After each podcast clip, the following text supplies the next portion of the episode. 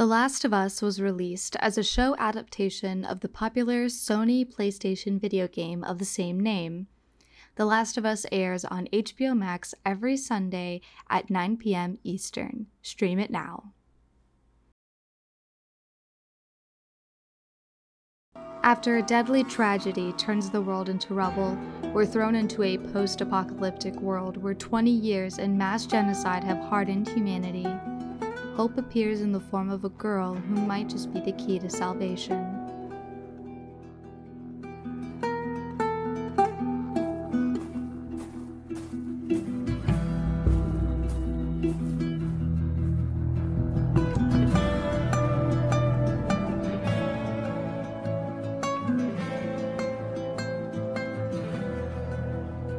Welcome, welcome back everybody to the Jules Just Vibes mini I wanted to do my thoughts on The Last of Us as it's a new show that's come out based on a popular video game and has become an even popular show. Before I start in on my review, though, a few things to mention.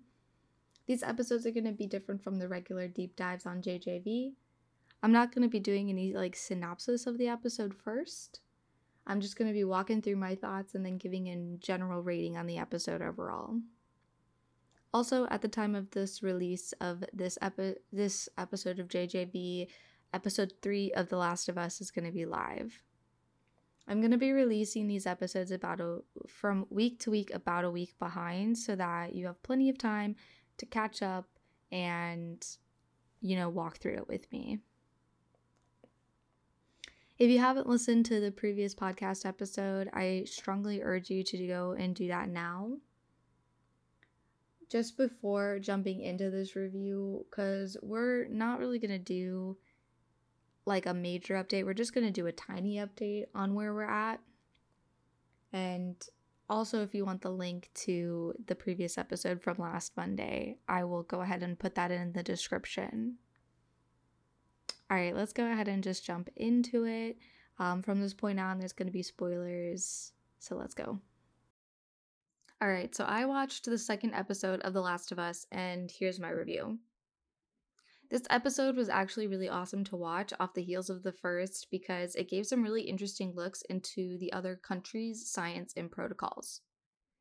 Flashing back to Indonesia in 2003 before it all started, and seeing scientists say that the only way to stop the infection was to bomb the cities was just a very, very heavy, like, mood and it really shone the light on the gravity of the situation. This episode also introduces a new type of infected, as well as going more into how the infected are connected. They mention there's an underground system where the tendrils pop up and connect to the hosts. It was very easy to believe, and it honestly made sense. I don't believe that was in the game though, but being as though it's fungi, it would make sense that they would be able to communicate across miles. One interesting thing to note is in the first episode when they talk about a fungal infection, they write it off initially because a human host body would be too warm.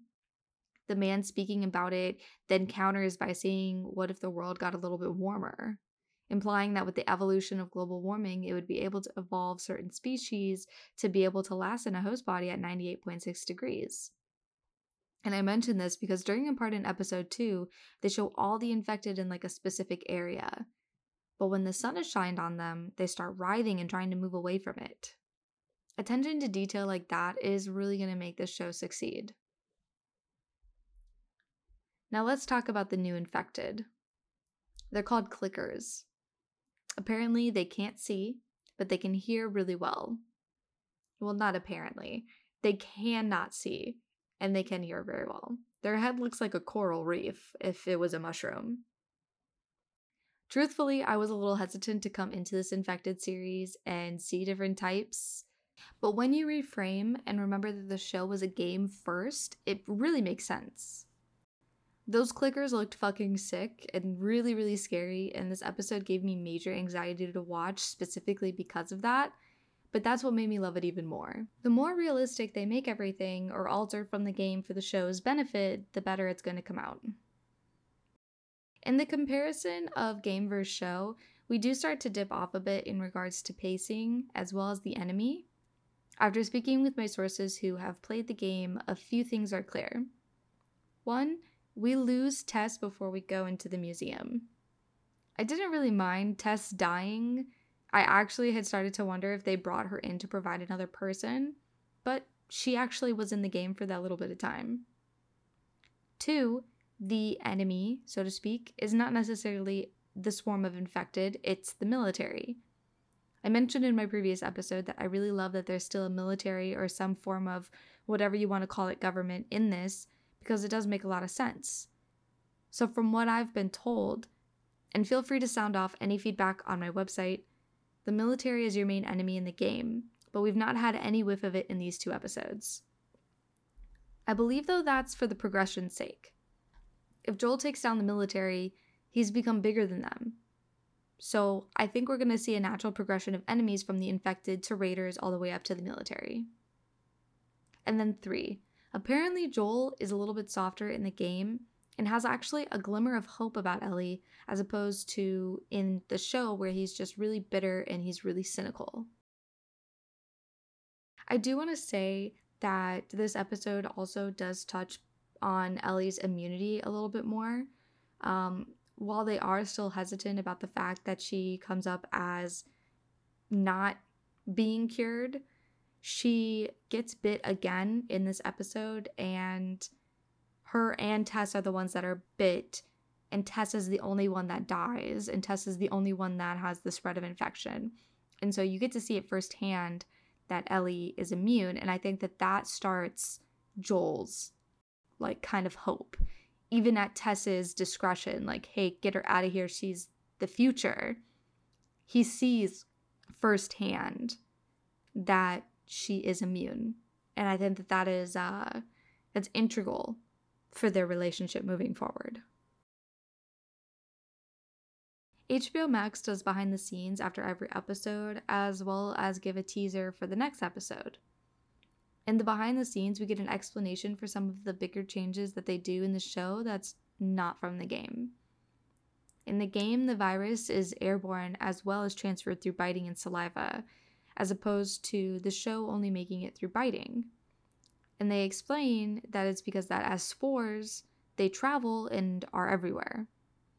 I also think that it would almost be too easy to transfer by air in the magnitude of the infection as it is.